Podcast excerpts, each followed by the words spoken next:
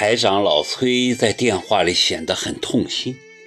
他说：“考，你一直是我的爱将，我很欣赏你，也很器重你，这你是知道的。但我没想到你会出这种事情，彻底毁了自己。虽然我很想给你一次机会，但事情太恶劣，我没办法跟其他同志交代，所以我能理解。”不怪你们，我在电话这边打断老崔，不想让他为难。我很舍不得你，考，你实在太优秀。老崔的声音忽然哽咽起来。有时候，我甚至把你看成了自己的女儿。你的每一点进步都让我无比欣慰和骄傲。现在出了这种事。没有人比我更难过，我真的很难过，也很自责。你走到这一步，作为你的上级，也作为你的长辈，我对此有不可推卸的责任。这跟你有什么关系呢？怎么能怪你呢？这大大出乎我的意料。原以为老崔会痛骂我一顿，他痛骂我一顿，心里也许更好受些。可他偏偏跟我说这些，让我无地自容，又痛心疾首。考儿，人难免会犯错，尤其是你这个年龄阶段的年轻人，所以还是想给你留条后路。你现在虽然不再是电台的人了，但你可以以自由撰稿人的身份继续给电台写稿。你的文笔一直是我很欣赏的，你要继续写，可以写自己，也可以写身边的人和事，你一定可以走出这件事情对你的影响。我相信你，你也要相信自己，懂吗，孩子？老崔的最后一声“孩子”让我几乎失控，我挂掉电话后泣不成声。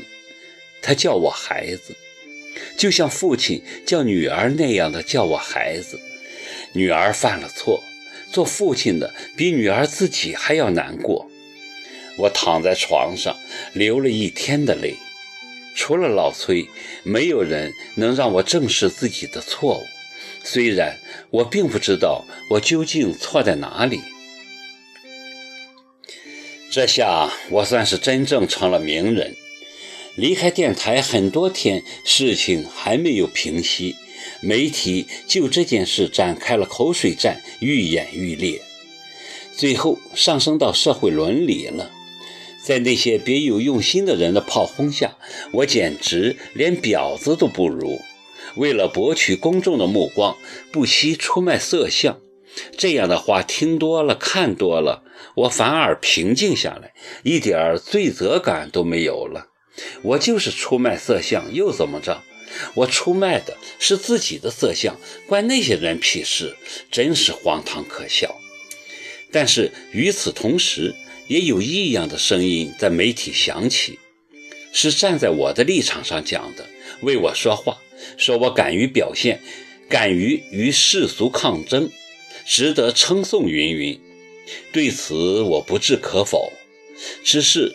对说这公道话的人心存感激，后来才知道说这话的人就是冯克。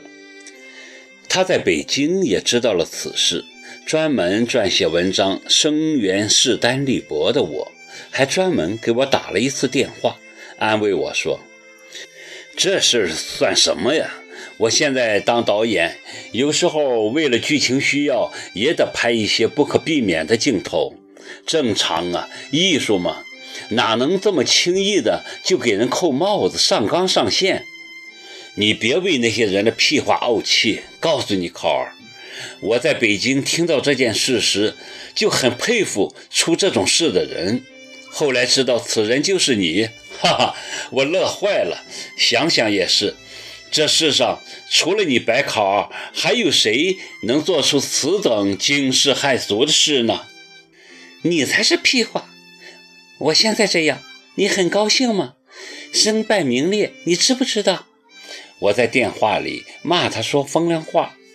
没事儿，跟你说，考儿，现在是公众的承受力不够成熟。我敢保证，这事过去几年后，你会被公众奉为圣母，成为倡导女性风尚、开天辟地的第一人。我在电话这边哈哈大笑，只怕是水母吧？管他水母圣母，我对你只有一个字：服。服你个头！我说的是真的。等这事过去了后，到适当的时候，我会以你这件事为素材拍一部女性电影。如果你愿意，我还准备邀请你自己来演自己。神经病！现在你骂我神经病，等将来这片子火了后，你就不会骂我神经病了。你会恭我为圣公，倡导女性风尚、开天辟地的第一人。没错，就是这理儿。没错，的确是这理儿。冯克的话很起作用，把我困顿的思想一下给打通了。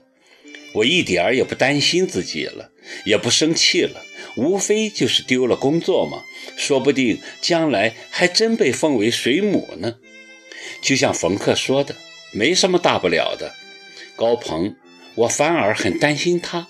这事儿闹开后，他就销声匿迹好几天。不用说，他在为这事深深自责。我真怕他出什么事儿，因为我知道他比我还脆弱。在他洒脱不羁，甚至玩世不恭的外表下，隐藏的是一个极其敏感脆弱的心。他能走出这件事的阴影吗？